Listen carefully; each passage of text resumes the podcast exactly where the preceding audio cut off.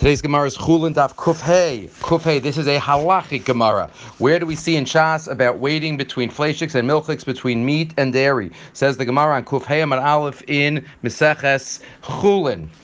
Amar Rav Chisda Acha basar asar lechol gvina gvina lechol basar. So you have to you have to eat meat. You're not allowed to eat cheese or milchiks. Uh, gvina mutter lechol basar. Elakama yishe ben gvina labasar. How much do you have to wait after eating dairy? Amalei below klum. Below klum. What does below klum mean? Maybe wash your mouth out. Maybe clean. But either way, that's what the uh, the Gemara says. What about if the meat is still between your teeth? The Gemara says habasar then ben shineim, uh, which means it's still called basar even if it's between your teeth. Interesting halacha question. But I just like to focus on the little story that's brought here. It's a halachic story, but it has so much halachic and um, hashkafic messages. Amar Mar Ukva, Anala Hamilsa, Chala Bar Chamer Lagabe Abba.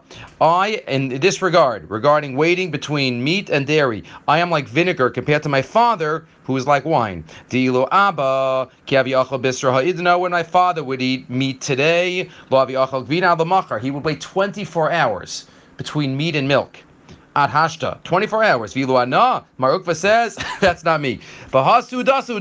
Just in this meal, I don't eat the same. I don't eat fleishiks and milchiks. But then, uh, the next meal I will. What is the next meal? How long? What is there between the, me- the meals? That's why there are so many uh, opinions, and it's so unclear.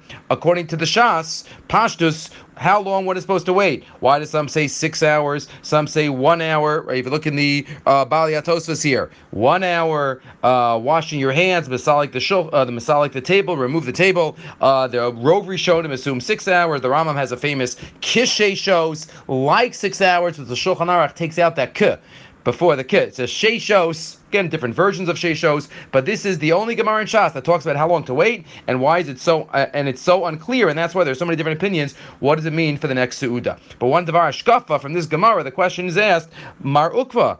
Ruk was one of the great Amor, great Amoraim. Remember the story in Subis? I think we did that months ago. He jumped into the oven with his wife. Right. So what? He he couldn't he wanted to eat the milchik so badly. He said, "My father's like wine compared to myself. I'm like vinegar." If he thought it was appropriate to eat the to wait 24 hours, why didn't he wait 24 hours also? The answer is the Bali Musar quotes. I heard this many years ago from Rav Shechter in the name of the Bali Musar, and then 10, 20 years later, I found it in Rav Sternbuch in the Tam Vadas and Parshas Yisro in the name of the Bali Musar. So the same Bali Musar say that Mar Ukva knew that that wasn't that behavior wasn't appropriate for where he was up to in life. He knew that he was up to waiting six hours. We always have to know what's appropriate, which chumras, which um, behaviors we should take upon us are appropriate for us. And he knew that waiting 24 hours between fleishiks and milchiks was not where he he um, you know, had to work on, and that's not where he was supposed to be. We always have to like not do too little and not do too less. We can't say, oh, I'm not up to, you know, coming to davening on time and not getting angry and all the things that we have to do, but we also shouldn't go beyond uh, the reality and recognize what's appropriate for where we're up to in our avodas Hashem. Have a great day. Chulin Kuf Hey.